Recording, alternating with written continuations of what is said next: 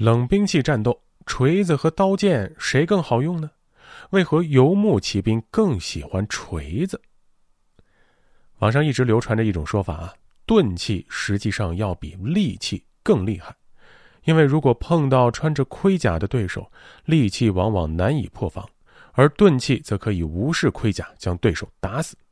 只要力量够大，钝器远比利器更强之类的论调，可以说也是历史悠久了。但是。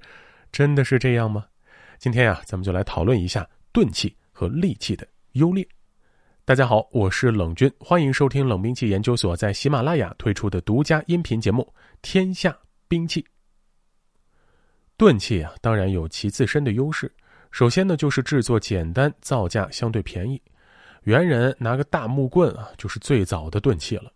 而一个普通的锤子呢，显然要比一把同长度的刀更便宜，同时保养起来呢也更省心。刀剑一类利器啊，就需要保养，保持状态。平时不用的时候呢，要上油；钝了呢，要研磨。没事还要多擦擦刀，预防生锈。但是钝器呢，很省心，几乎什么保养都不需要。而且呀，钝器的伤害也一点儿都不低。不说那些传说中的超重武器啊，就算是日常随手可得的木棍，杀伤力呢也一点都不低。木棍很难做出有效的形变来消耗掉动能，所以啊非常容易造成全额伤害。不过呢，从使用难度来说呀，钝器属于需要一定的基础技巧才能发挥作用，而利器呢大多是易学难精。钝器需要起码的使用技巧。但是，一旦学会后啊，相对于利器来说呢，后续没有太多的进阶技巧了。一名高手可能可以砍一大群半吊子刀客，但是啊，大家都用钝器的话，只要都会基本的发力技巧，那么高手对于半吊子选手的压制呢，就没那么明显了。古代钝器比较活跃的呀是民间，因为首先啊，钝器便宜，不用太多费心养护；其次呢，钝器的伤害相对来说更好控制。不想打死对方呢，可以不用打死，只要不往要害上招呼，不容易惹上人命官司。但是利器的话，你不想要人命，但一不小心割断大血管，对方就死了。就算不死，也很容易造成残疾。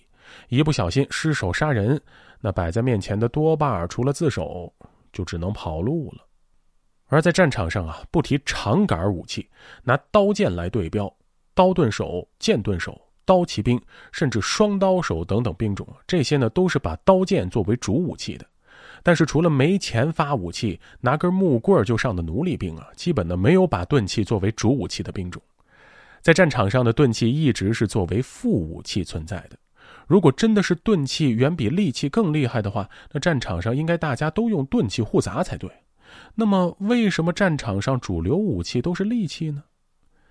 在回答上面这个问题之前啊，首先要说一下钝器的重量。很多对冷兵器不懂的人呢，总觉得锤子之类的钝器啊都会很大很重，实际上呢并不是，因为钝器作为副武器啊，显然不适合做太大太重，因为携带起来呢就很累了。真做个八百斤的大锤，一匹战马怕是都驮不动。常规的锤类武器啊，很少超过三斤。战场上的制式重盾武器最重的呢，大概应该就是鞭锏了。但是实际上啊，实战鞭锏常见的也就是在三斤左右。福建博物馆所收藏的宋代李钢锏，连鞘重三千六百克，去掉鞘呢，应该有六斤，这已经是非常重的了。而刀剑一般也在两到三斤这个重量区间内。所以啊，实际上刀剑和锤子的重量呢大致是相当的，但是既然重量差不多，为什么战士们更喜欢刀剑而非锤子呢？明明锤子更便宜、更好养护，而且也不需要特别多的技巧。那这主要是因为利器更省力，毕竟啊，一场仗打数个小时甚至打一天都是正常情况。同时呢，同样重量的钝器和利器，显然啊，利器尺寸更长。这就导致钝器面对利器在长度上呢也是吃亏的。同等重量的武器，钝器够不着对手的距离，对手持利器可以攻击到持钝器者的。行军打仗负重一样的情况下，显然携带利器的性价比更高。大家普遍认为，在面对穿着盔甲的对手的时候呢，钝器往往比利器更强。这种说法呀，不能算错。但是实际上呢，钝器对盔甲的克制也并没有一般人想象的那么严重。因为钝器的重量呢也没有非常重。之前我们了解了战锤的重量和刀剑相差不大，所以啊，战锤想要一锤打死一个全身盔甲的战士，显然并不现实。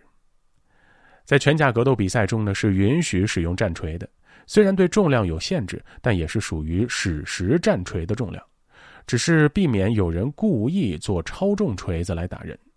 但是啊，拳甲格斗的比赛规则是禁止刺击的。因为相对于钝器打击啊，利器捅刺则更为致命。实际上，在古代战争中啊，面对重甲对手，捅甲缝是远比掏出一把钝器更常见的战术。比如，日本武士大多还装备被称为“凯通”的短刀，但是几乎不装备钝器。另一个无法辩驳的证据呢，就是欧洲的战锤随着盔甲的不断发展，并没有增加重量去对抗盔甲。反而呢，越变越小。中世纪时候的骑士们呀，往往穿着锁子甲，当时的战锤呢个头反而偏大。但是等到文艺复兴时期啊，板甲的流行，当时流行的战锤啊就变得更小了。因为靠蛮力其实并不容易砸破盔甲，伤到穿盔甲的人，还得是攻击盔甲防御力弱的部分才更有效。更小的锤头更容易砸甲缝之类的弱点部位。所以啊，历史上的钝器呢，其实没有普遍认为的那么厉害。好，本期故事到此结束。喜欢节目的听众朋友们，欢迎您点击关注，同时订阅专辑。咱们下期再见。